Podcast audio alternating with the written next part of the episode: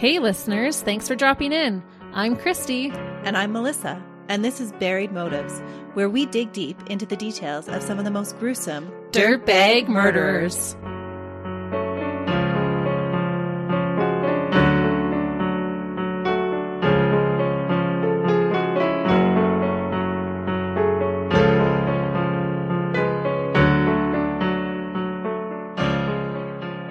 Hey, listeners. Welcome back to Buried Motives.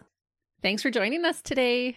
We are so excited you're here. Today I have a case for you that I have had so much fun researching. It's interesting when we do come across a case that totally sucks us in. Mm-hmm. I just couldn't stop researching this one. There were so many rabbit holes. I always find this about the cases that we talk about from the past. Reading old newspaper articles and searching through 100 year old censuses are right up my alley. Oh, that is a very much you thing. Mhm. you like those old timey cases. I do.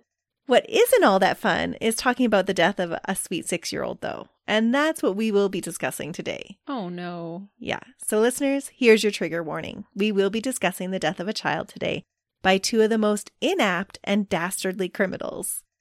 This duo tormented the Greenlease family, and it all started for them on September 28th, 1953.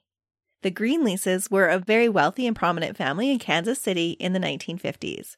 Robert C. Greenlease Sr. was a successful Cadillac dealer with a personal worth over tens of millions of dollars. Robert had been raised on a horse farm, but left the farm to work with his uncle at the Weber Engine Company at a young age. He studied engines and designed his own car, the Kansas City Hummer, in his early career. Oh, wow. He actually only made four of them, but he did gain a huge appreciation for a finely built car and latched onto the Cadillac brand pretty quickly afterwards. Well, and to say he only built four cars, like who can build a car? I know. Not many people. I thought it was so ingenious. Over the years, through hard work and philanthropy, Robert had become the Midwest's largest dealer and distributor of Cadillac and General Motors. In 1953, he and his second wife Virginia lived in Mission Hills, Kansas, the most elite suburb in the Kansas City area, with their two children, Virginia Sue and Robert Cosgrove Jr. From the moment that he was born on February 3, 1947, everyone affectionately called him Bobby, and he was the apple of his mother and father's eye. And it sounded like pretty much just about everyone else who had the privilege of meeting him. He was absolutely adored, and it was said that he was a little boy of pure innocence. He was also the epitome of a boy and was always filled with life and pep and loved to meet new people. He loved his two dogs and his pet parrot Polly, and he frequently would sneak out into his backyard and leave food for wild animals. Oh, he sounds like the sweetest little boy ever. He did sound like the sweetest boy. When he was old enough and began to attend school, he loved learning to spell and work with numbers, and he excelled in his schoolwork. He sounded like just the most amazing little boy. It was Robert's second marriage, and while he was an older father, at 65 when Bobby was born, he absolutely doted on his children. All of them. Robert had an older adopted son, Paul, from his first marriage, who was much older than his two half siblings. Robert's children didn't want for anything, but they were also taught to mind their manners and be respectful. Robert was a man of his word in his personal life and his business dealings. A man's word and handshake were a sacred thing to him. The family had the most beautiful reputation of being honest and genuinely generous with their friends, family, and the community at large. They were active members in the community and were devout Catholics. Bobby and his siblings were instilled with love, kindness, generosity, and a deep faith in God. Robert took an active role in his young son's life, which I think speaks volumes to the kind of man he was. He was 71 when Bobby was an active six year old, and he had the means to pay other people to play with him. Instead, though, he was the one to play hide and seek in their backyard with the boy and take him for rides in the Cadillac. Oh, I can't even imagine at 71. It's hard enough at our ages sometimes to get down on the floor and play with little kids. But he just loved his children. He loved being around them. This just sounds like the picture perfect white picket fence scene from 1950s. And their house looked like that. It just sounded all so perfect. And to complete that perfect scene, just before returning to school in the fall of 1953, the Greenleases toured through Europe and had a cherished family vacation. None of them would realize until later just how cherished it would become to them. Aw, that is really sad because We just never know when those last moments really are. But it was incredible that they did have that time that they could then look back on. A tender mercy for sure. Mm-hmm. Around lunchtime on September 28, the Greenleases residents received a call from the French Institute of Notre Dame de Sion in Kansas City, Missouri. It was their son Bobby's school asking about how his mother was doing. Virginia Greenlease, who answered the phone, was completely confused by this question. She was just fine. The nun explained that she had been told by Virginia's sister shortly before 11 that Virginia had fallen ill while the two of them were shopping at the Country Club Plaza and had been rushed to the hospital. What? That is why her sister had come to collect Bobby from school as Robert went to the hospital. Oh no. His aunt had come to collect Bobby so that he could be taken to his mother's bedside. and of course, you would trust her sister. And in the 50s, they wouldn't have had the strict protocol that they do nowadays about giving permission. But if this is your sister, you would be trusting her, I would think. Well, that was the story that the woman told that she was her sister. Oh, she's not even her sister? No, not at all. But like you mentioned, they didn't have those strict policies in schools like we do today. Oh, she must have felt sick. Her heart, I'm sure, hit the floor when she heard this news. It was a shock to the whole family, and they quickly realized that their precious boy had been kidnapped, something that had never occurred to them as a possibility. Even though they were quite wealthy, they never thought they would be a target. No, they wouldn't. And even the people at the school, I can't imagine how they would have felt after knowing they had let this boy leave with a dirt bag. They had actually collected the little boy for the dirt bag. The nuns at the school completely believed that the woman in her early 40s with red hair was Bobby's aunt. They had even prayed with her in the chapel for Virginia's speedy recovery while Bobby was fetched from his classroom. Oh. Not once were they ever suspicious. Their belief was further cemented when Bobby willingly took the woman's hand when she was presented as his auntie and followed the sister's instructions to go with the woman to go and see his mother. The nun said the boy showed no hesitation as he climbed into the waiting taxicab. It had only taken a woman six minutes to kidnap a child. Oh, and so did he actually know her? He didn't. Oh my goodness. He was just so trusting. Mm-hmm. The Greenleases and many others have speculated about why Bobby would go so willingly with a stranger. But he had always been taught to respect adults and do as he was told. The nuns, who he was taught to trust, had given him the information that he should go with this woman, who was his aunt, and so he had just blindly and innocently not questioned anybody, not even his kidnapper. And he thought he was going to go see his mom. Mm-hmm. That's horrible. And again, he's six. He's not thinking that there's any bad people in his world. He hasn't been exposed to anything in his little life. No. And a lot of time, these dirtbag duos will use the woman to lure a child to be able to kidnap and harm them because we tend to trust women a little bit more because of their stereotypical mothering and nurturing dispositions. And I think that that completely played into this case. And that's why this woman was used to collect the child. The family flew into a frenzy trying to locate who had taken Bobby. Question after question was asked and not answered. The cab company was questioned, but they didn't know anything more than that they had picked up the woman at the cab company and driven to the school. There, the cab driver had been asked to wait for them, and the driver didn't know where the two had gone after he had dropped them back off at Kratt's drugstore parking lot. Word spread quickly that Bobby had been kidnapped, and family and friends, along with the police, assembled at the Greenleases estate. The FBI would later enter the case officially as well. When a friend of Roberts, Arthur Eisenhower, the incumbent president's brother, heard about the kidnapping, as the executive vice president at the Commerce Trust Company, he began to set aside a hundred thousand to use in a ransom. He wanted to be able to help his friend as quickly as possible. He could never imagine that the requested ransom would be six times that amount. Whoa. And that's a lot of money in the 1950s. It is. A ransom note postmarked September 28, 6 p.m., was delivered at 8 p.m. that night. The ransom note was improperly addressed to 2600 Verona in Kansas City, not 2920 Verona Road in Mission Hills, Kansas. It was close enough to the actual address that the letter still found its way to the Greenleases' home. In just two hours, that's actually impressive. Mm-hmm. But there was news out already that Bobby had been taken. Ah, So people were paying attention. With poor grammar, the letter read Your boy has been kidnapped. Get 600,000 in 20s and 10s, Federal Reserve notes from all 12 districts. We realize that it takes a few days to get that amount. Boy will be in good hands. When you have the money ready, put ad in KC Star. M will meet you in Chicago next Sunday. Signed, Mr. G.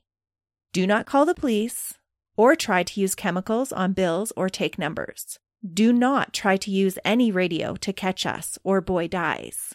If you try to trip us, your wife and your child and yourself will be killed. You will be watched all of the time. You will be told later how to contact us with money. When you get this note, let us know by driving up and down Main Street between 39 and 29th with a white rag on car aerial. The note continued on the other side of the paper. If you do exactly as we say and try no tricks, your boy will be back safe within 24 hours after we check money. Deliver money in Army duffel bag. Be ready to deliver at once on contact. The letter was signed M, and then underneath the signature, it had 400,000 in 20s, 200,000 in 10s. Whoa, that is wild. 600,000 is such an exorbitant amount of money at that time. It's almost 7 million now. Seven million in Mhm. 20s and 10s? Yes. How many double bags would that even take? It took one. They'd actually measured it. We'll get there. Really, all that fit? Mhm. In one duffel bag. Oh, when I see someone walking with a big duffel bag now on the street, I'm going to be like, there could be $7 million in 20s and 10s in there. That's right. Whoa. And did they have $7 million to be able to give for the ransom? Yeah, the family was quite wealthy. Okay.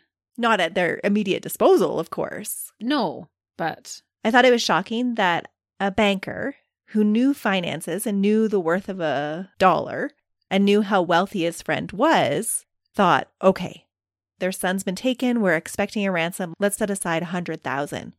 And it was six times that amount that these people were demanding. right. Well, because it sounds like a 100,000 would be just under a million today. Mm. So Yeah. that's a lot of money, just even the 100,000.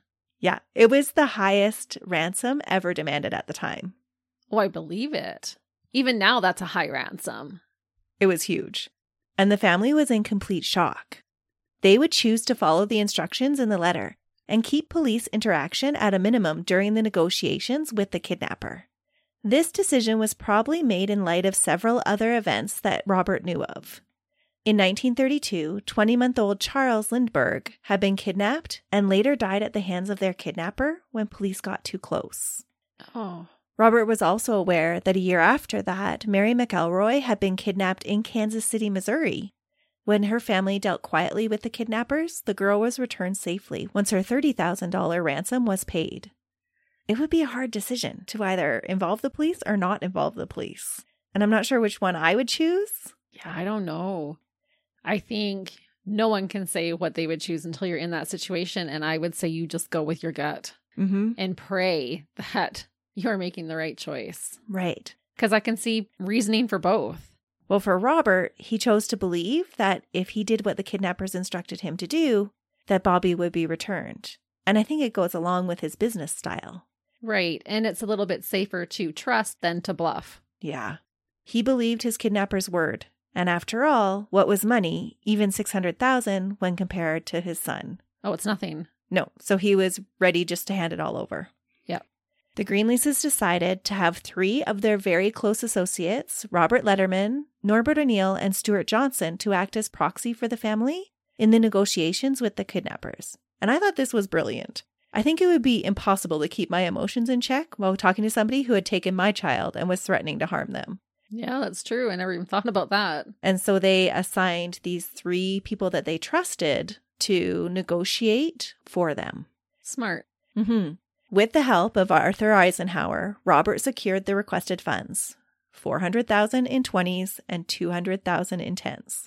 The serial numbers of the bills were meticulously recorded by over 80 bank employees and packaged for the ransom. It was done in a way that no one particular employee knew the exact amount that they were assembling. When packaged in its duffel bag, the 600,000, wrapped and neatly tied in bundles, weighed 85 pounds. Whoa. Can you imagine barely being able to lift a duffel bag because it's so full of money? It would be insane. No, most of us can't even imagine what we would do with that kind of money. That's a huge amount of cash. Right. Especially in a lump sum. Yeah. But the family didn't blink. They just got it ready and were willing to pay it to have Bobby back. Oh, absolutely. A second ransom letter, postmarked September 29th, 9:30 p.m., was received on September 30th. It started, quote, "You must not have got our first letter." And instructed Mr. Greenlease again to place a personal ad in the Kansas Star that read, "Meet me in Chicago," and sign it with G to signal that the money was ready and that Greenlease was willing to negotiate the release of his son, who is fine, just a little homesick. Oh, that would break your heart. Mm-hmm. This time, the letter was handwritten on linen tablet paper, and inside the envelope was Bobby's metal Jerusalem cross, his prized possession that he had just received for excelling in his schoolwork. The presence of the cross was so important because the Greenleases had received several ransom letters demanding all kinds of different sums and things. no. Yep. Dirtbags out there thought they would take advantage of the situation and try to get their own cut. I am always shocked at just how many dirtbags there are. People had heard of this family's troubles and were hoping to cash in on it. Oh, okay, you are low. Uh huh. You are a worm of a human being if you do something like that. Yeah. Taking advantage of a family in their most dire state. Yeah. Virginia had to be under the care of a doctor because she was just a nervous wreck. Oh, I can't even imagine. And he's only six. He's just a baby. Oh, While this second letter confirmed that they were working with the real kidnappers that really had Bobby, it was still really confusing to the family because they had already driven up and down the street to signal that they had got the message. So they were all a little confused about what was going on. and had they placed the ad? They hadn't placed the ad yet because the ad was supposed to be placed as soon as they had the money ready to go. Okay. But they had driven up and down to signal that they had gotten the message, and yet here was this other letter saying that they must not have received their first letter. So the family was completely confused by this. Yeah, that's a little bizarre. Mm-hmm. As a crowd of reporters gathered around the Greenlease estate, Robert updated them and said, quote, We think we are trying to make contact. All I want is my boy back. This was all just the first of many confusing instructions and communications that they would have with their son's captor. After placing the ad, they sat and waited for further instructions. That instruction came almost 24 hours later. A phone call was received at the Greenlease's residence, and a muffled man's voice spoke. It was the first of many calls that would be received. There would have to be three attempts to deliver the ransom money because the first two attempts were so poorly organized and couldn't be completed. Oh my goodness. Yeah, these dirtbag criminals are not cream of the crop. They're dumb dirtbags. Mm-hmm. But that is adding so much more stress to that family. Yes, because every time they miss a drop, they're thinking Bobby's going to get hurt. Oh, that would have been pure torment for them. Mm-hmm. Over the course of several days, the kidnappers contacted the Greenleases to relay instructions or clarify instructions during 15 different phone calls and dozens of notes. When the man would call, it was hard to understand. His voice was muffled and his speech was slurred, and he only would identify himself as M. M spoke to several family, friends, and business associates on the phone. And on four different occasions, he spoke directly to Virginia about her son. No. Virginia would plead for some evidence of her son's well being. She asked the kidnapper to ask Bobby questions about things that Bobby would know, like who their chauffeur was in Europe and what did he do his last night at home. The kidnapper would answer these questions by saying that Bobby wouldn't cooperate and tell the answers to their questions. But the kidnapper would talk about how Bobby was talking about his pet parrot and dogs and would give the family other small tidbits that the boy had shared about his life during his time with his captors. Oh, that is suspicious, though. Mm-hmm. The kidnapper joked that, don't worry, we're earning the ransom because this boy is quite a handful, and that they would be more than happy to give him back once the money was received, of course. Yeah, you don't get to make jokes like that. You're not funny. That's not clever. Yeah. During the first ransom exchange, attempted on October 3rd, the family was made to follow a series of notes around Kansas City. The kidnapper had made up a wild goose chase for this distraught family, marking rocks with red crayon and hiding notes under mailboxes, all just to torture them a little bit more. Eventually, two family representatives came to the drop spot on a busy corner outside of a church in plain view of a lot of prying eyes. The two representatives decided not to return to the site with the money because they figured that they had got the site of the drop wrong. Who in their right mind would leave 600,000 in such a public place for anyone to find or accidentally take? Well, and then you run the risk of you put it there, someone else picks it up, and then they're like, you didn't leave the money, and you're back to square one. Yeah, they didn't want to take that chance. And they also thought that somebody smart would not make this the drop spot. It was just too easy for anybody to pick up. There were too many people around. This led to a follow up call from the kidnappers about the missing money and a second attempt being arranged. It really was the drop spot. The kidnappers had just chosen such a poor spot. Wow. The second attempt failed when the kidnapper wasn't able to follow his own instructions and locate the money in a rural area where he had told the family representatives to drop it. The family had to go back and retrieve the money because the kidnapper could not find it. Oh my goodness. Mm-hmm. And when he called and said, Hey, where's the money? The family is like, No, this is where we left it. You should go back and get it. The kidnapper refused because he then thought it was a trap. Oh. Meanwhile, you'd be panicked thinking, did someone actually take the money? Exactly. They had to hightail it back to the spot. And luckily, the 600,000 was still there in a duffel bag. Oh, this is stressful just to listen to. I cannot even imagine what this family was going through. No, because each time the money came back to the house, Virginia and Robert still didn't have their son. I can only imagine the family's confusion as they tried to do their best to decipher the nonsensical directions given by the kidnapper. They were just madly trying to get back their son, only to be disappointed again and again when they had done everything that they were instructed to do. Yeah, that would be heartbreaking because each time you would be filled with the hope that, okay, I'm going to see him. I'm going to see him. Yes. A third and final attempt was made on October 4th. A call came through early in the morning to the family home and told the representative to wait for another call at 8 that evening. At 8:30, a call came through. The family was told to drive to a hotel whose name the kidnapper couldn't remember, but it had something to do with Shire in it. What? And it was in Kansas City. They were told to wait there for a phone call from the telephone booth. Did they give them an address at least? No, What? go find the hotel with Shire in its name. And this was before the internet. You couldn't just Google it. No. So Ledterman and O'Neill raced around trying to find this hotel. Eventually, they found the Berkshire Hotel and they just, fingers crossed, hoped it was the right one and sat by its telephone booth. Because who knows how many hotels would have had Shire in the name. Mm-hmm. Luckily, they had the right hotel. The telephone booth rang at 11:20 p.m. that evening. 35 minutes later, after following again the kidnappers' various instructions, the two left the duffel bag at the end of a highway bridge in a heavily wooded area 10 miles east of Kansas City and drove away as instructed. Finally, the drop had been made, but they still weren't done. They received a call from the kidnapper that told them one last hoop they had to jump through to get Bobby back. What? They had to go to the Western Union Telegram office the next morning on Monday, October 5th, and wait for instructions that would tell them where to pick Bobby up.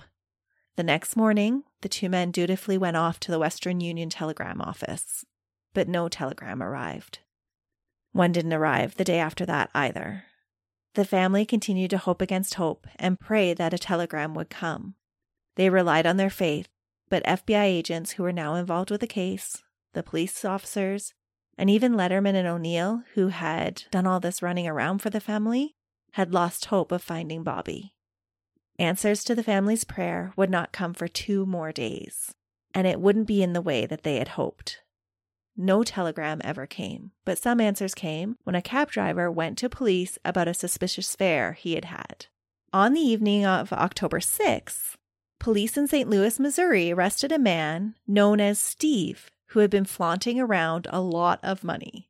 John Hager, a cab driver, had picked up this man around 3:30 on the 5th when another cab driver wasn't able to secure him a female companion.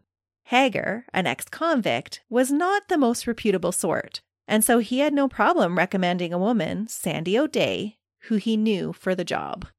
Over the next 36 hours, John acted as a personal valet to Steve, and Sandy entertained him in other ways. Or at least she attempted to. Steve was often so inebriated that everything didn't always work, according to Sandy.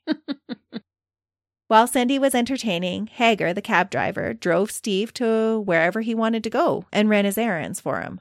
picking up booze and clothing, delivering packages and letters, and securing places to stay. For the cabbie, the gig was a great one. Steve was generous with tips and paid for the three of them to party together. On the evening of October 5th, the three of them, Hager, Sandy, and Steve, all checked in to the Coral Courts Motel in St. Louis. This place was renowned for being the place to stay on Route 66, where no one would ask any questions about anybody else's business. And this is why Hager had chosen it for Steve, because it was pretty clear to him that Steve had something to hide. He was clearly an alcoholic and heavily into morphine. But there was more to his behavior. He was cagey and paranoid and carried around two very large, heavy suitcases with him. Steve asked Hager to secure him a bogus identity and rent a new car for him, to pick up razors and more travel luggage and clothing. And when he gave these instructions, he always told him nothing but the best that money could buy. Wow. A seedy character for a seedy place. That's right. Early in their interaction, Hager had thought that Steve might be a cop because he was acting so strangely, and he thought that he might be trying to catch him doing some illegal stuff. Because he's like, no one can be this terrible. Right. So he actually read some of Steve's correspondence or letters that he was having him deliver around town, and he was able to throw that theory out the window. From then on, Hager wasn't too bothered by Steve's behavior. As long as his newfound friend kept the booze and the money flowing, he was quite happy to go along with him. How bad could Steve actually be? He changed his mind, though, the next morning when he returned to the motel where he had left Sandy and Steve the night before. When he arrived, he was given instructions to take Sandy to the airport. She was on her way to mail a letter from Los Angeles. When Sandy jumped in the car, she excitedly told Hager about what she had discovered the night before. As Steve had gotten more and more drunk and stoned, he became less protective over his precious suitcases. She told Hager that she had seen thousands in one of the suitcases, maybe even millions. This revelation got Hager thinking that maybe this wasn't some small time criminal that he was dealing with. So he consulted his boss on what he should do next. The decision was made that Hager would turn Steve over to the police, but in a way that ensured that Hager himself wasn't fingered as a snitch. Hager returned to the Coral Court later that day to again serve as Steve's personal valet. While left on his own, Steve had been out running his own errands for a change in his newly acquired car, he had purchased a shovel and a couple of galvanized trash cans. After several hours of driving around, he had returned to the motel just before Hager arrived back at the motel. Keeping up the appearance of being the dutiful valet, Hager accompanied Steve on a clothing shopping spree and then arranged for Steve to move to a rental that he had secured for him at the Townhouse Hotel just inside the city limits. The rental wasn't supposed to be ready for a couple of days, but Steve had become spooked at Coral Court and insisted that they leave the motel that night. Once settled in the new rental, Hager arranged to leave and notify the police, telling Steve that he would return and knock on the door three times so Steve would know it was him. It was pretty clear at this time that Steve was becoming really paranoid, and this secret knock gave him some confidence. Little did he know that his new best friend was about to turn him in. Shortly after 8 p.m. on October 6th, Lieutenant Shoulders and Patrolman Elmer Donnell of the St. Louis Police Department knocked three times on the door. Oh, so then he would know he was double crossed. But he also would open the door right away to them. Right. Steve was immediately arrested and his suitcases were confiscated. Hager hadn't made the connection between the Greenlease kidnapping and Steve, but the police certainly did once they had taken him back to the station, and the FBI was called in pretty quickly. It didn't take long for Steve to admit that he was Carl Austin Hall, and that he was, in fact, the person that had kidnapped Bobby Greenlease. Carl was the son of the prominent attorney in Pleasanton, Kansas, and was born on July 1, 1919. His father, John Austin Hall, was a Scottish Rite Mason and was regarded as a fine lawyer, but a hard man that fought for justice in all of his affairs. Carl's mother, Zella, was a school teacher, but it seemed like she might have been a little standoffish as a mother. Carl had had an older brother, John Austin, who had passed away when Carl was only five. It was rumored that John had been sent away at the age of three because birth difficulties had left him brain damaged. He died when he was away at school at the age of 11. And maybe this was the reason that Zella was guarded with her second son. Maybe she had a fear of attachment to another child. Oh, could be. But it was said that Carl was difficult for his mother to control. By the age of 11, she was paying the local telephone company to hire him as a linesman just to keep him out of her hair. At age 11. Mm-hmm. Wow. She thought it would teach him a lesson. Despite this, Carl would later say of his parents, No one could have asked for a finer mother than I had, and the same goes for my father. I had wonderful parents. Their actions were in no way responsible for me going bad.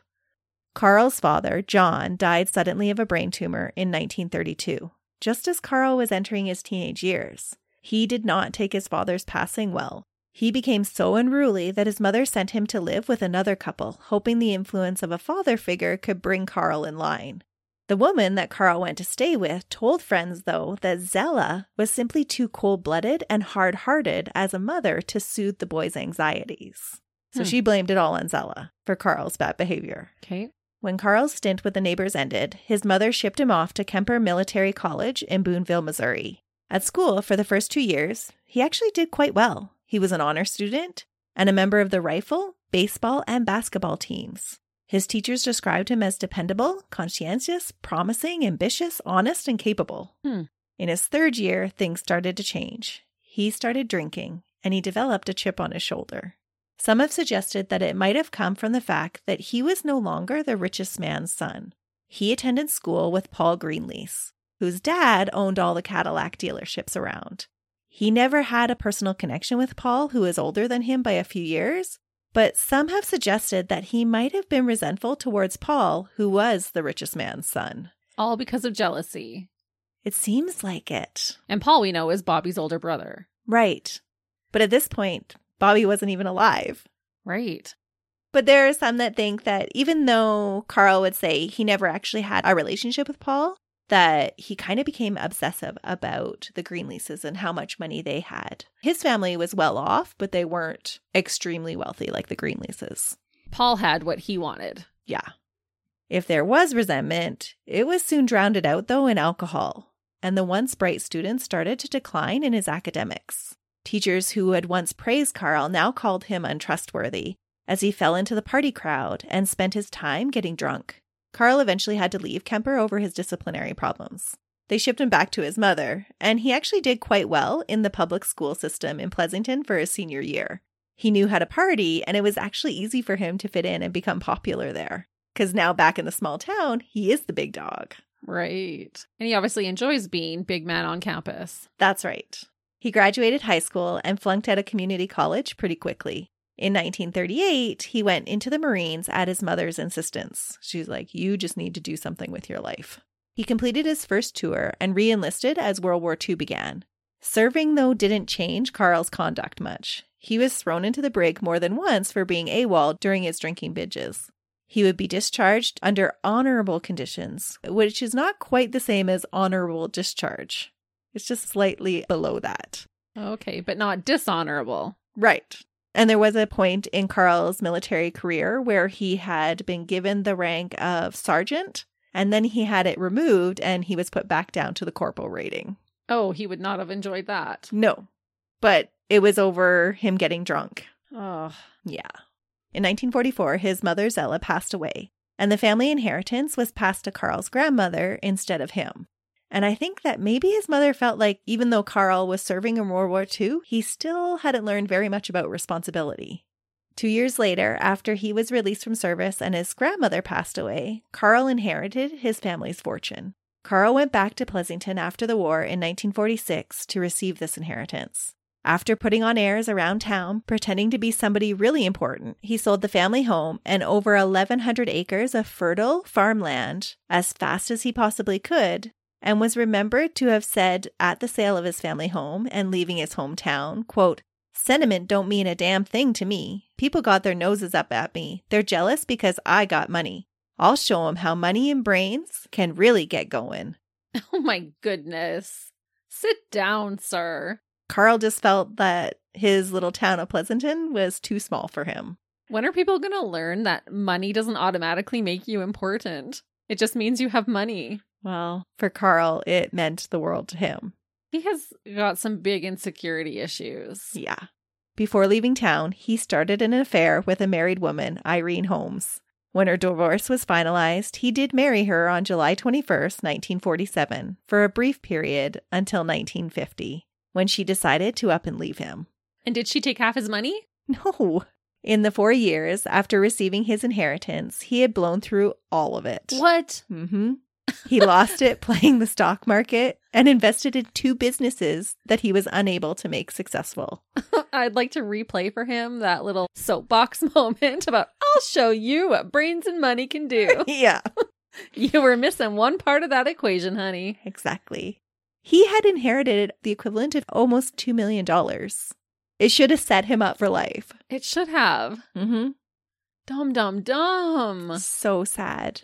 The first business that he had tried his hand at was a crop dusting business, and the second was a liquor store. he drank all the profits. Yeah. With the amount he drank, I would have thought maybe this one's more up your alley. Like he had no idea how to run crop dusting, but maybe the liquor store, he could understand the business a little bit better. But you guessed it. He drank all of his profits. Wow. Irene was sick of his drinking and lies and his disappearing acts. Carl was no good at anything. He couldn't keep a job, and she had had enough of him, so she left. Left to his own devices, Carl tried to support his alcoholism, his growing morphine addiction, and the lifestyle he sought by passing bad checks and stealing. It's really sad because really he just needs some help. He has got a big issue here Mm-hmm. and it's controlling his life. It's completely controlling his life. One of the rabbit holes I went down was learning about when treatment for alcoholism started. And it wasn't Oh. until the late 1930s, and it wasn't widely accepted still in the 1950s. Oh, that's interesting.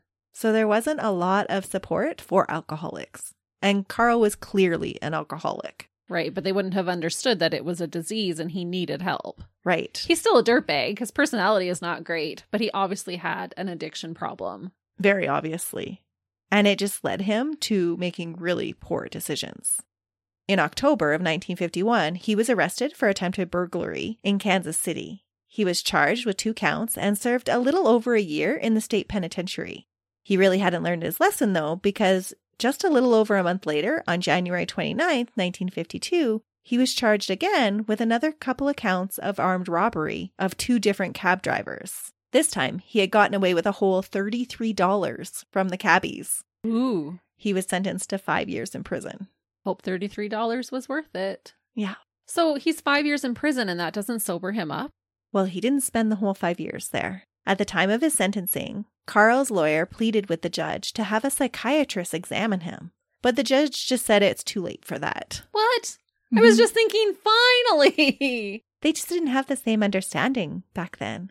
Before Carl was paroled in April of 1953, he spent his time discussing with other convicts at the Missouri Penitentiary how to run the best get rich quick schemes.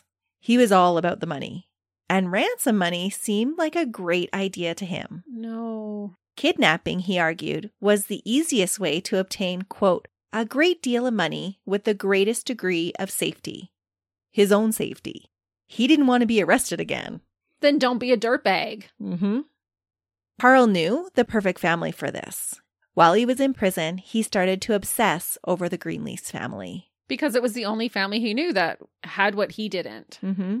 When police bring Carl in for questioning on October 6, 1953, he tells them all about his plan to kidnap Bobby Greenlease in between his alcohol and morphine withdrawal. At one point during this interview, he has to be taken to the hospital to receive treatment. And eventually, when the bars reopen again, is given more alcohol to help him get through the interview. Oh my goodness. That's how bad his withdrawal was. Carl would be interviewed several times in the coming days, and his story was not always consistent. Carl admits that when he was released from prison, after serving only 14 months of his five year term, he was bent on planning the perfect kidnapping of one of the Greenlease children.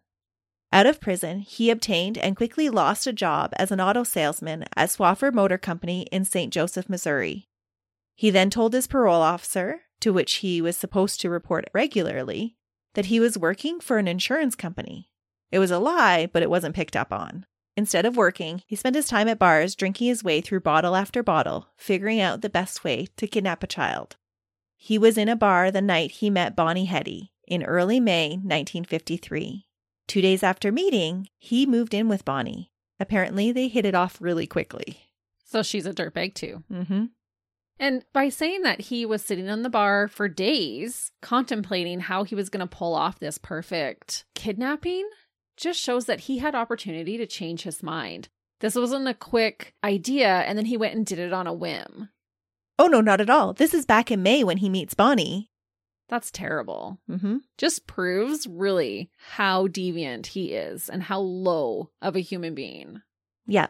And he had found the perfect match with Bonnie.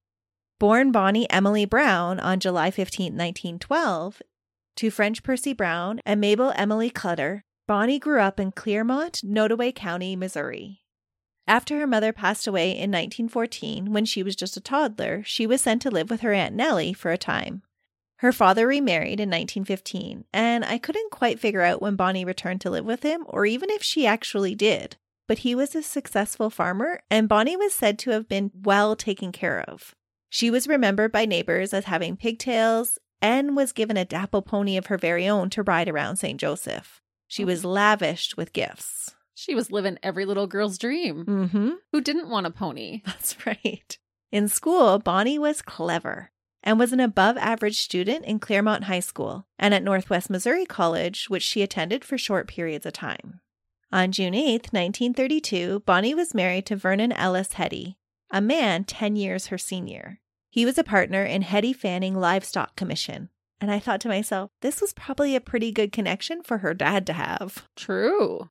The marriage didn't seem like an overly happy one. While those that looked in from the outside saw Bonnie as the attractive wife of a livestock broker that attended square dances and club meetings and raised show dogs happily, others that knew her personally knew that she had her demons. I'm Debbie Travis, And I'm Tommy Smythe.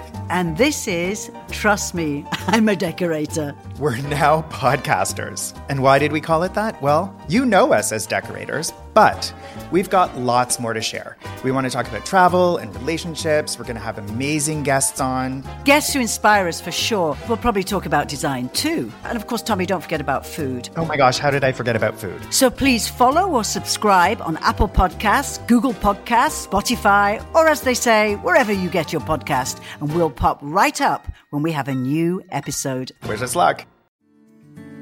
Come on a journey like no other, where you will discover many roads that will lead you to a happier, healthier, and more stress free life. And the beauty is, you don't need any vacation time for this adventure. The journey will come to you. Join Avery Rich on your very own journey into yoga. Along the way, she will demystify yoga poses and guide you into a yoga posture or short sequence, all in less than 15 minutes. You have nothing to lose but stress. The Journey into Yoga podcast. It's not for people who like yoga, it's for people who don't like yoga. Follow or subscribe on Apple Podcasts, Spotify, Amazon Music, or at averyrich.com. When Vernon went off to war in February of 1942, Bonnie was said to have become very vain the older she became, and the more she began to drink. She was clearly unhappy in the marriage, and it didn't improve after Vernon returned from the war. Bonnie confided in a friend that she had wanted children in the early years of her marriage, but later began to dislike them intensely. This intense dislike for children was believed to have been brought on by the forced abortions that Vernon had made Bonnie have. It is rumored that 11 times he forced her to rid herself of a wanted child because he himself did not want any. Oh, that's devastating. Mm-hmm. So, this was like a defense mechanism for her to then decide that she was going to hate children instead, It sounded like it. where deep down she was just destroyed. Mm-hmm. It did sound like that. What a dirtbag. Yeah. And it sounded like she turned her attentions more. She started raising show boxers. Oh, It's very sad. yeah, and 11 times. And abortion was illegal at this time, so they weren't safe. Yeah, no kidding. Mm-hmm. It's a miracle even that she didn't die of infection from one of them. Yeah. In 1949, when her father died, he left Bonnie with quite a large inheritance $44,000 and a $85,000 farm, which she was able to rent out. No longer dependent on her husband for income, she divorced him, citing that he was abusive and that he had been seeing other women. Ugh. There have been publications that stated that Bonnie was married twice prior to meeting Carl, and that her first husband was a mobster that she helped escape from prison and then was subsequently shot. But I didn't find anything to corroborate that this Bonnie Heady was ever married to Dan T. Heady. Pretty much the exact opposite. The timelines just didn't match up for me. I could only find marriage records for Bonnie being married to Vernon. So it's possible that some other sources have her mixed up with a different Bonnie. I believe so, because I did find an indictment that did mention a Bonnie Heady, but I don't believe it was the same one. The timelines don't match. No, they don't. After the divorce from Vernon, with her inheritance in hand, Bonnie began to live it up a little too much. People began to notice a very big change in Bonnie's demeanor after she left Vernon. She developed a taste for expensive clothes and drank incessantly. Neighbors started to complain of the wild parties at her home that ran all hours of the night. To keep up with her spending and partying, she began working as a sex worker, picking up men in bars or paying cab drivers $2 to bring the men to her house. It was very clear that this once clever daddy's girl was spiraling out of control. By the time she met Carl in May of 1953, she was drinking a quart of whiskey a day and arriving drunk at all of her functions. That's a far stretch from the little girl in pigtails riding her pony. Mm-hmm. When Carl moved in with Bonnie, she instantly had a constant drinking companion, one who promised to stick around. It didn't really matter to Bonnie that Carl occasionally knocked her around because it was nothing that Vernon hadn't done before. For Carl, the arrangement was heaven. Bonnie had the means to take care of him and supply him with a place to stay, and was more than willing to booze and party it up with him. Yeah, she wasn't going to nag him. Nope. Carl told police that when he moved in with Bonnie, he continued making plans for the kidnapping. He would scope out the Greenleases' home and began to call the house and obtain random bits of information from the family members that would answer. And he would observe the children's daily routines. He would follow Robert as he drove his blue Cadillac with his children.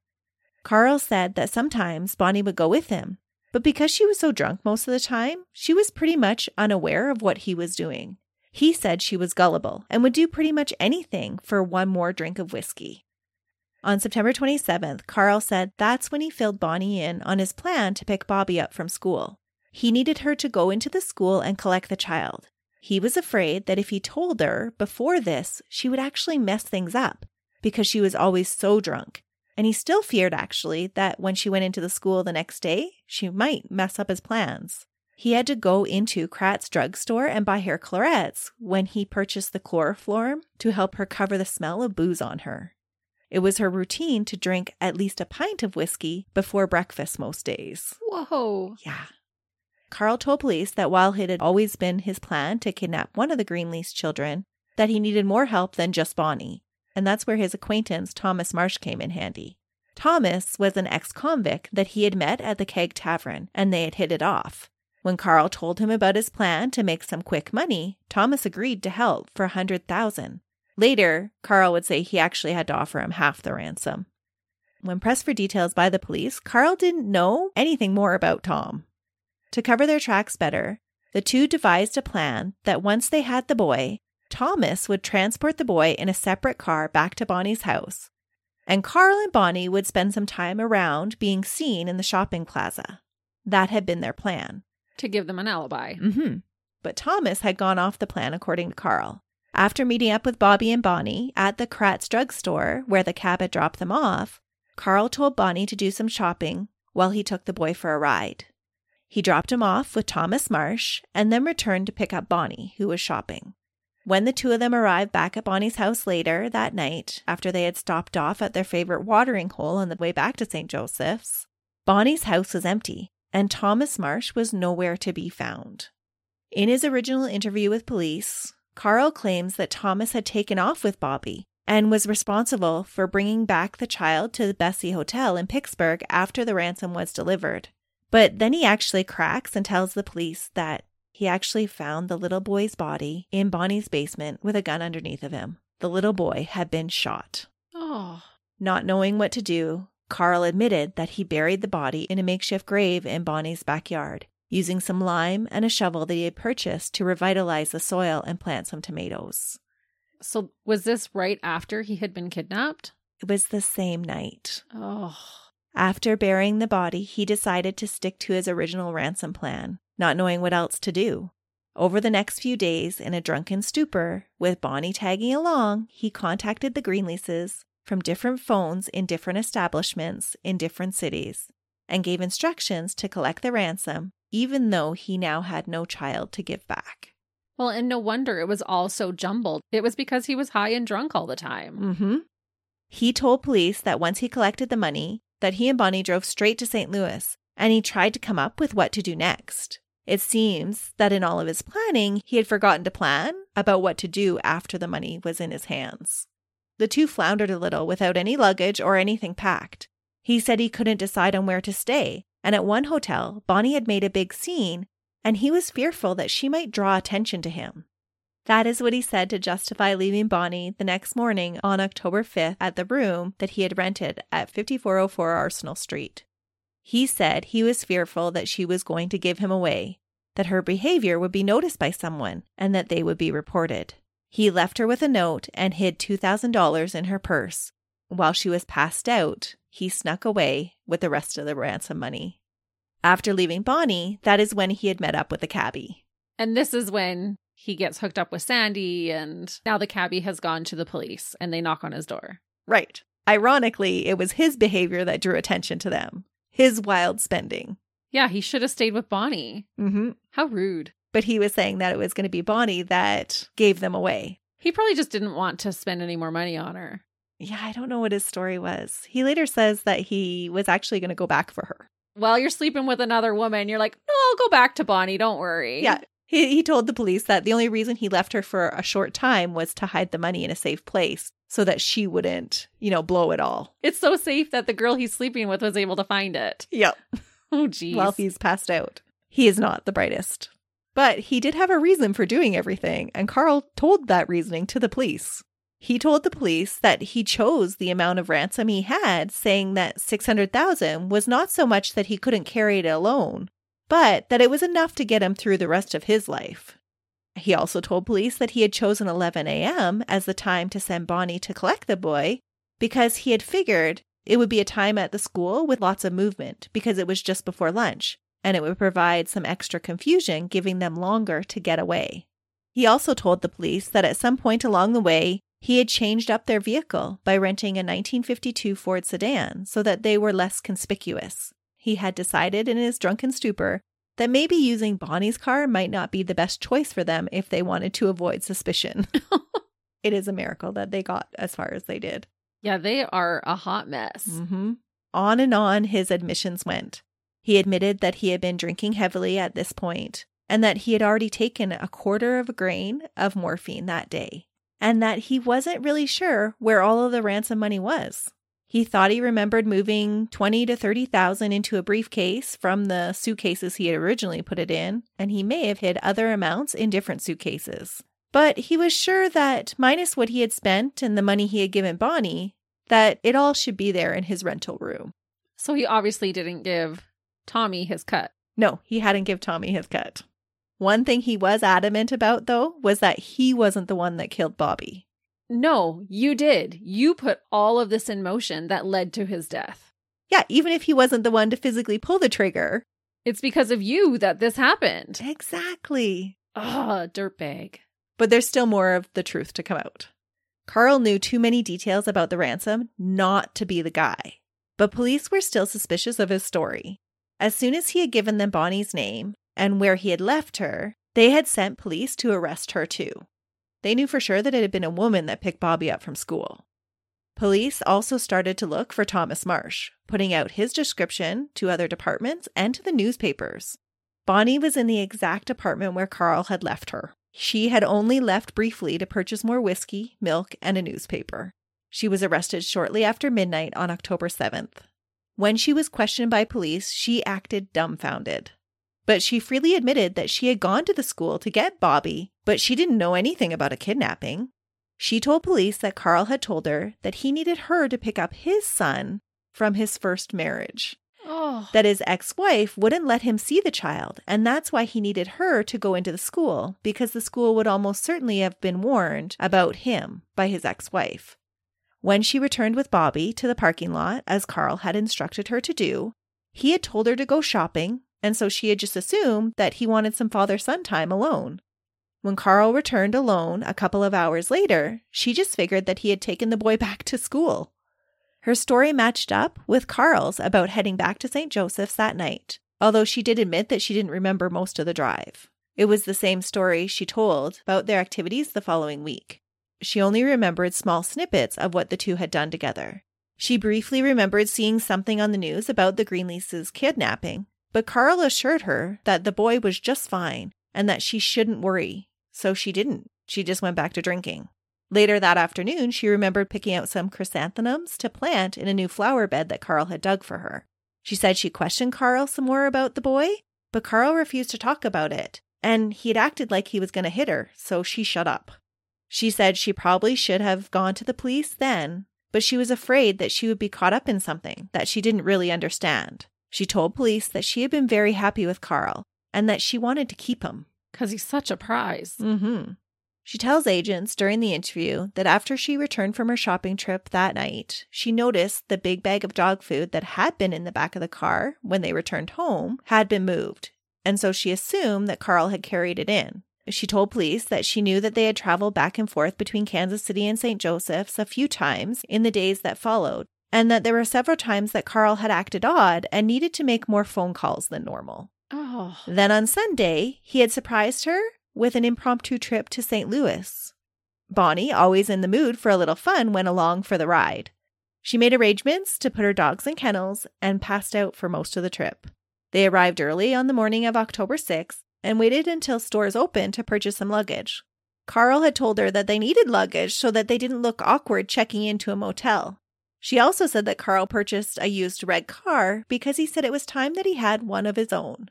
Once they settled into the hotel in the late morning, she spotted the money in the suitcases, but said that when she tried to wake Carl, he didn't answer her. So she too lied down to sleep off some of the alcohol that they had consumed on their way to St. Louis. She had woken up in the apartment on October 5th to find Carl gone and a note left in his stead. It had read, quote, Had to move the bags in a hurry. A report came in on the radio. Girl next door looked funny. Couldn't wake you up, so stay here and I'll call when I can. When Carl left, the suitcases also left. She had received another note on the afternoon of the 6th, delivered by a stranger that read, quote, Stay where you are, baby. I'll see you in short order. Tell them you're not well, and they'll, the landlady, will bring you food. Just say your husband was called away unexpectedly. During the interview, Bonnie denied knowing anything about a Thomas Marsh. At the end of the interview, Bonnie is asked, Is there anything else that she has to say? And she says she has told them all she knows. And then she refuses to sign her statement without consulting her lawyer. She adamantly denied knowing where Bobby was and that he had ever been in her home, but told police that she hoped he was still alive. The confession from these two dirtbags was confusing, but it didn't take a detective's intuition to read between the lines of the two stories given. After over a week of hoping and being promised that their son would be returned unharmed, the Greenleases now learned that their little boy was dead Oh. and had been since the day he was taken from his school. How devastating. They had went through all of that and they couldn't save him. There was no hope right from the very beginning. No, but they would have been desperately grasping at any hope they could. Mm-hmm. The boy's body was found by the FBI agents at 8:40 a.m. on October 7th, 1953. It was buried near a dog run at Bonnie's residence at 1201 South 38th Street in St. Joseph's. His little body was wrapped in blue plastic, covered in lime, in a 3 by 4 foot hole. His body was identified by the family dentist. The heartbreaking news was devastating to the family, and sadly, they laid their beloved boy inside the mausoleum at the Forest Hill Cemetery in Kansas City. Bobby's death was also felt by the community at large, who, over the past week, had come to think of Bobby as their own child. Oh, His yeah. face had been plastered in every newspaper. As police began to uncover evidence at Bonnie's house and started to corroborate Carl's and Bonnie's stories, there was significant legwork that went into tracking Bonnie and Carl's movements and fill in the alcohol induced blanks that both of them had. Yeah, because you said they were literally drinking while they were driving. Oh, absolutely. There would be times during their interviews that they would be, I think we stopped at this green place for another drink. Oh, And then I passed out for a bit. And then I went here. And so the police had to work really hard to piece all of that together. which makes sense now why they said it was a hotel that had the word Shire in it. hmm They couldn't even remember their own instructions. Oh, And I would like to think that the amount of work that went into this to track their whereabouts was all about Bobby and delivering truth and justice for the family. But after reading all the investigative notes and the questioning that the FBI took on this case, it seems pretty clear to me that it was more about tracking the ransom money. Really? Mm-hmm. It's pretty sad. That's despicable. Mm-hmm. And maybe it was that way because they knew right from pretty much interview one that Bobby was already dead. That's true. So now their next focus was to retrieve that money. Right. Okay. But it did seem like more of the focus was not let's get justice for Bobby, but now we need to find out where all the money was. Whatever the police motives, though, it became very apparent that the two were not telling the whole truth. Carl's purchases of a gun, lime, and a shovel were made long before the 28th of September. When police searched Bonnie's home, they found blood stains from the kitchen to the dining room and then to the back door. There was also blood on cushions and a quilt found in the dining room. And damningly, there was evidence of bullets being fired in Bonnie's car. Plus, one of the things that detectives pointed out over and over again about Carl's story was who plants tomatoes in the fall. Oh, true. Yeah. Nobody. No. FBI agents head back to the interrogation room with both Carl and Bonnie. When Bonnie is brought back in for questioning, the agents lay out the case for her, and she knows her goose is cooked. She was the smart one of the operation after all. In a shocking twist that the FBI agents didn't see coming, Bonnie confessed she was fully aware of the plan to kidnap and murder Bobby from the very start. Oh, I was hoping she was telling the truth. I didn't want her to be a dirtbag. She made herself out to sound like this innocent victim, and the agents were shocked to learn that she had actively participated. Wow. It just seems so much more shocking when a woman would do that to a child. So true. Mm-hmm. Carla told her that he had thought of nothing else but kidnapping since being in the state penitentiary. When presented with the plan to kidnap one of the Greenlease's children for ransom, she and Carl had discussed the matter in great detail and decided that it was better to take Bobby than Virginia Sue. He was smaller and would be easier to subdue. In Carl's room, the agents let on that Bonnie had turned on him and told them the whole truth that he had killed Bobby. Carl then blurts out, It's true, it's true. Police learn that the deadly duo had decided early on that they would have to murder the child because he would be able to later identify them. Him staying alive would put their own freedom at risk. They had originally thought of dumping the body in the river, but decided against it because it might float. That's how they came to the conclusion that they would have to bury the body. The two had actually dug his grave on September 27th. Oh, In all of their planning, they had figured that Bonnie's backyard was the safest place. yeah. They're not smart. Mind you, a lot of people do bury Mm-hmm. their victims in their backyard. When the cab had dropped off Bonnie and Bobby back at the Katz drugstore, the two were quickly picked up by Carl, who had been hiding at the back end of the parking lot. Tucked into the middle of the front seat between them, the young boy had chattered on to his captors, unaware that he was in any danger. Bonnie said that he was a happy and bright little boy that just thought he was going for a ride with them, and so he raised no objections at all. Oh, it's so sad. Mm-hmm. It just makes them so much more of dirtbags. Yeah, it's awful. It's like a little lamb to the slaughter. Mm-hmm. They drove him out to the Kansas City limits along a side road near a secluded farm off of Highway 69. When they pulled over, Bonnie got out of the car with her dog Doc and took him for a walk, knowing full well that Carl intended to kill the boy. In a sickening voice, she told police that she had actually brought Doc along to keep the boy calm during the car ride. Carl, alone in the car with Bobby, tried to strangle him with some clothesline, but the piece he had brought with him was too small to get around the boy's neck and get a good grip with his own hands. So he took out his 38 caliber handgun. After punching the now terrified boy in the face and knocking out his front teeth, he pushed him to the floor of the car and shot at him. Oh, He was drunk at the time that he did this. His first shot that he aimed at the boy's chest missed, and it lodged into the car floorboards. With the second shot, he hit the boy in the right side of the back of his head. He was shot, this time from point blank range, so that Carl wouldn't miss. When Bonnie heard the two shots, she was shocked because she thought Carl was strangling the boy. And she turned around and actually lost her hat on her walk back with Doc. By the time that she returned, Carl had the boy's body wrapped in the sheet of blue plastic that she used to protect the car when she traveled with her dogs to shows. She helped Carl move the body into the back seat and then placed her dog in the second seat. Oh, just like taking cargo. Mm-hmm. Not a big deal. Just set your dog down right beside him. Yeah. On the way home, they stopped at their favorite watering hole, Lynn's Tavern, and left the dog and Bobby in the car. What? Mm-hmm. Just laying in the back seat. Yes. He was wrapped in blue plastic, but they just left him there. and the dog could have unraveled him. Yep, They just needed a drink that bad. they did. The pair returned to St. Joseph's that evening and half buried the body by covering it with only six inches of dirt and lime.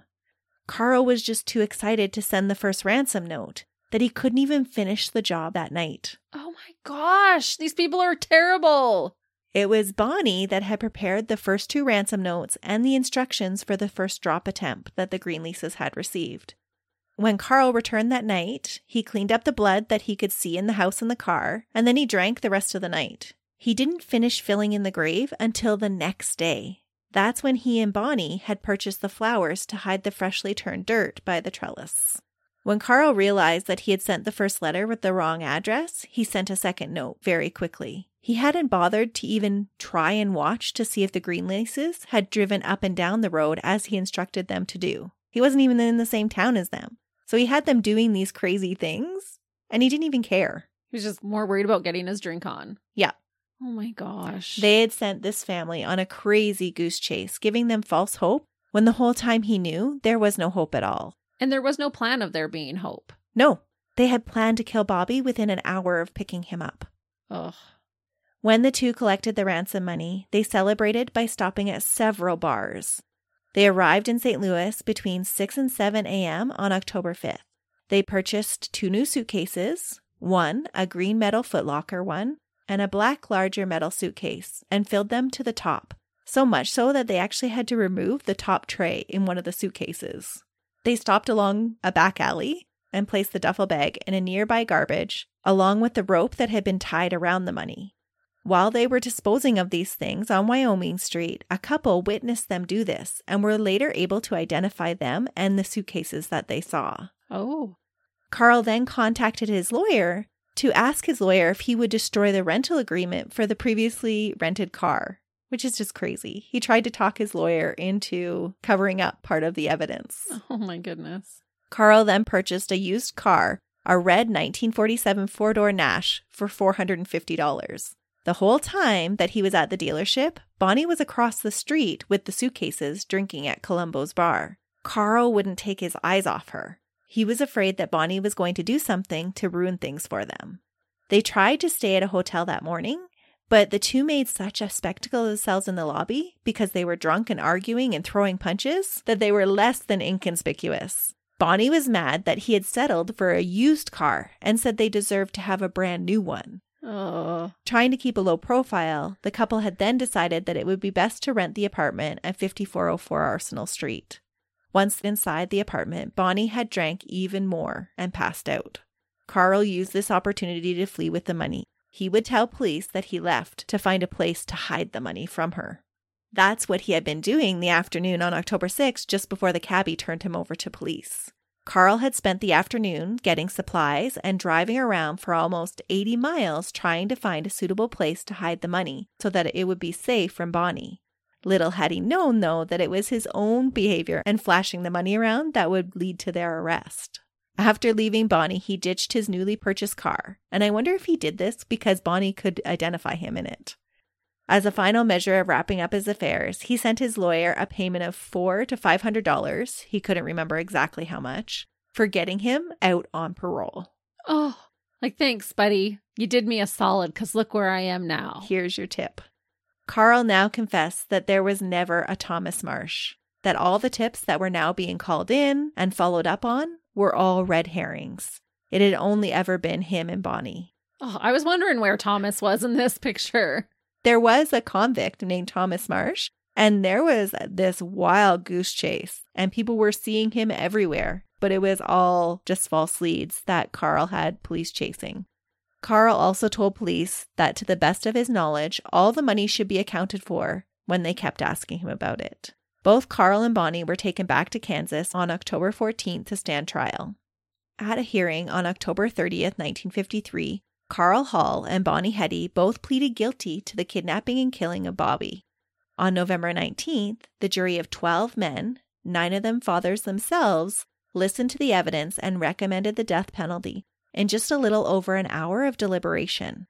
The jurors would later say that the death penalty for Carl was decided within a matter of minutes, but one juror needed some more convincing that Bonnie should join him. The judge signed off on the sentence saying, quote, I think the verdict fits the evidence. It is the most cold blooded, brutal murder I have ever tried. And the judge was 80 years old at this time. Whoa. So he had tried a lot of cases. Mm-hmm. After learning of the sentencing, Robert Greenlease said, quote, It's too good for them, but it's the best the law provides. Oh, it's true though. Mm-hmm. Virginia Greenlease said, quote, My feeling about capital punishment makes no difference. There isn't any form of death that can begin to compare to the suffering my husband and I have endured since Bobby was taken, much less what Bobby endured. Both Carl and Bonnie declined any attempt at appeals. Prior to her execution date, Bonnie requested a list of clothes and cosmetics so that she could look her best for her execution. After all, as she had said, it's not every day a girl gets to be executed next to the man she loves. What?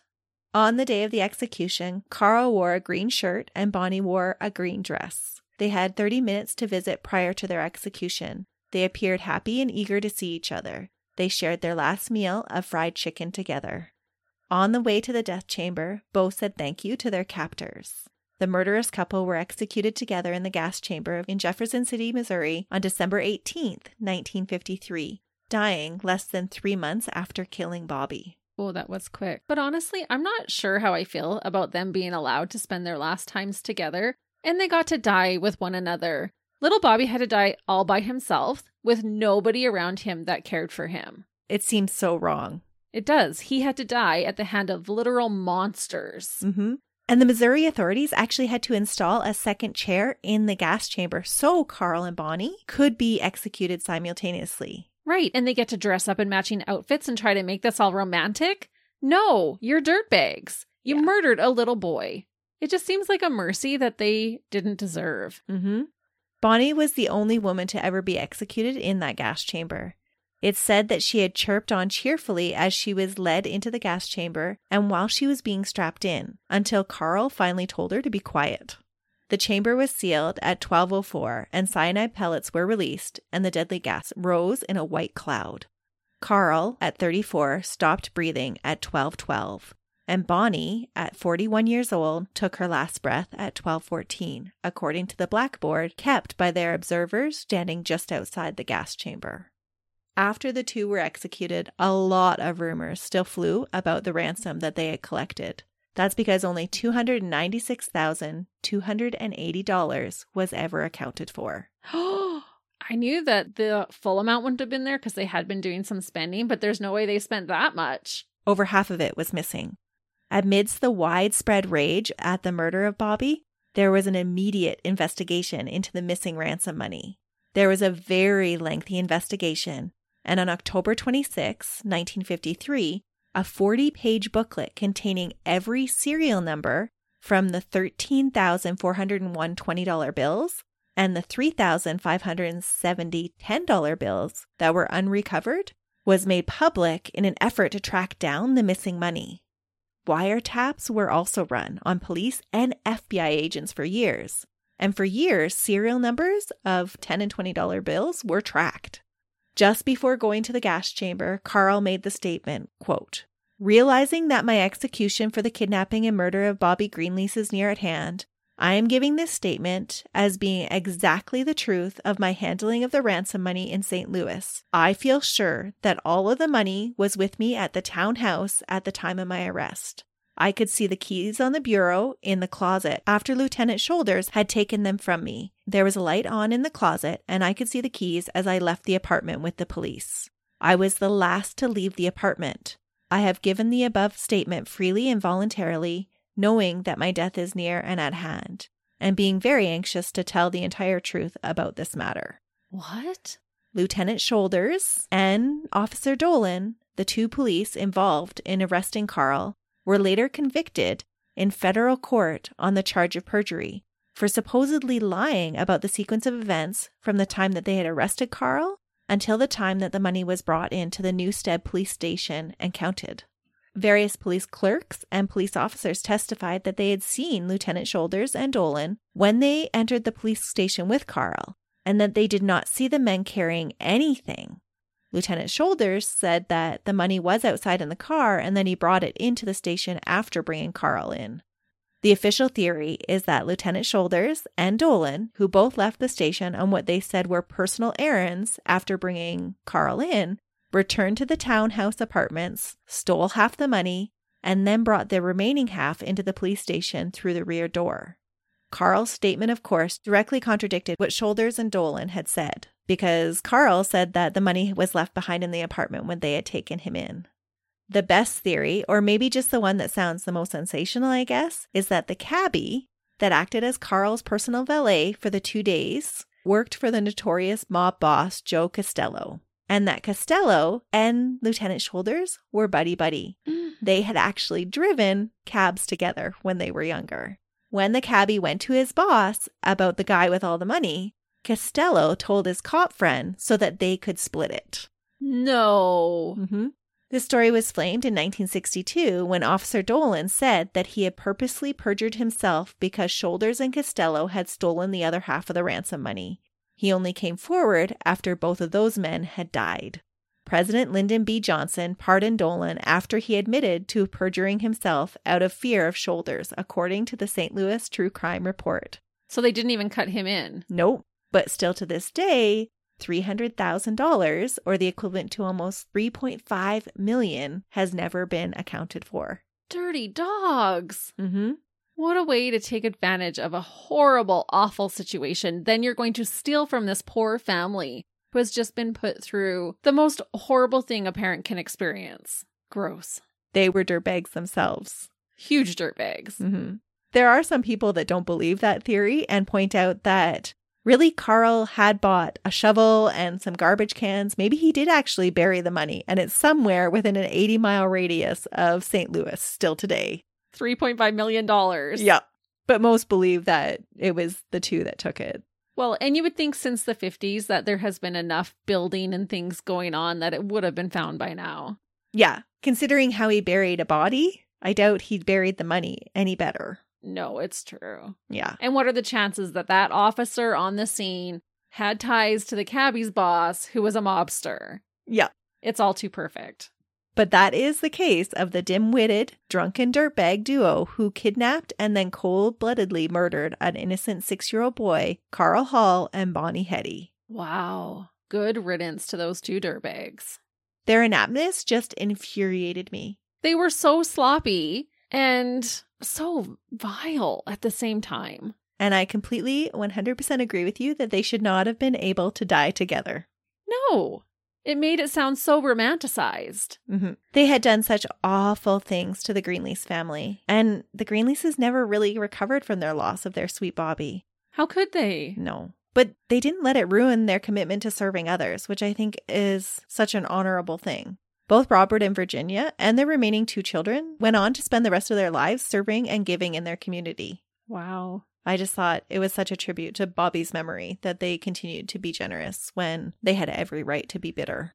Oh, absolutely. They were the complete opposite to Mm. Carl and Bonnie and whoever took that money. Yeah. Whoever it is. Wow, that case had so many twists and turns that I didn't see coming. I honestly thought Thomas was a real person. No, he, well, he was real. He just wasn't one of the dirtbags in this case. True. And next week, I will be bringing you a case about two more dirtbags. So I hope you'll join us. Until then, See ya. bye.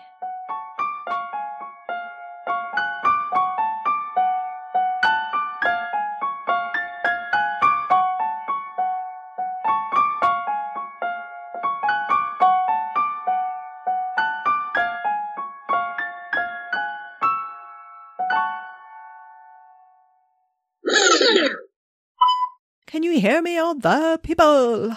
What was that? Is that a Verizon commercial? Can you hear me now? Oh, yeah. He's like walking everywhere. Can, you, hear, me now? you guys, can you hear us? And I liked how you It said coming wrong. from me. like, it's okay coming from my demon friend, Christy. That's not what I meant. It just It doesn't. It doesn't roll for me. Oh. It's like I am like, oh, no, no, not for me. Oh, Yeah, we'll go with that. you never know where love is going to happen, Christy. What would you do with that much money? Oh, Would you just lay it out and roll in it? yes. I'd just fan myself. I'd get naked first and then I'd roll all around it. I touched it. It's all mine. That's right. If you lick something and it's yours, what happens when you do put your naked butt on it? Then it's for sure yours. Do you recognize that county? No? Should I? Yes, because that's the county where Lisa Mount Montgomery was tried and sentenced to death. Oh, no, I did not make that connection immediately. Yes. Oh, that was a terrible case, too. What's going on in that county? I don't know. There's something in the water. After leaving, Sorry, I just have a question. Don't put Yeah. this in here, but what happened to the other guy? Tommy. we'll, we'll get there. okay. Yeah. Okay, that's all I got. now end it off, Christy.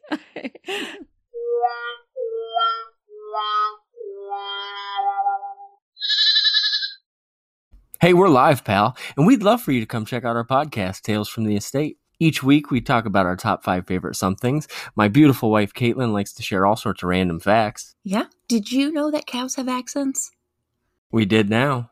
But we also review all sorts of snacks and other great things. And so, if you love everything random, I think you'd enjoy Tales from the Estate. So, come check us out. Yeah. Okay, thanks. Bye.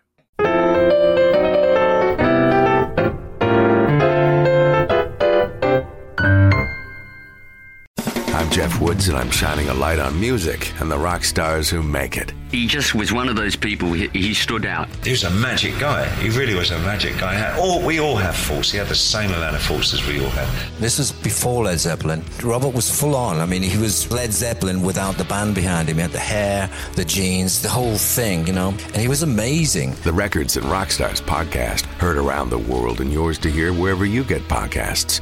All the episodes from JeffWoodsRadio.com.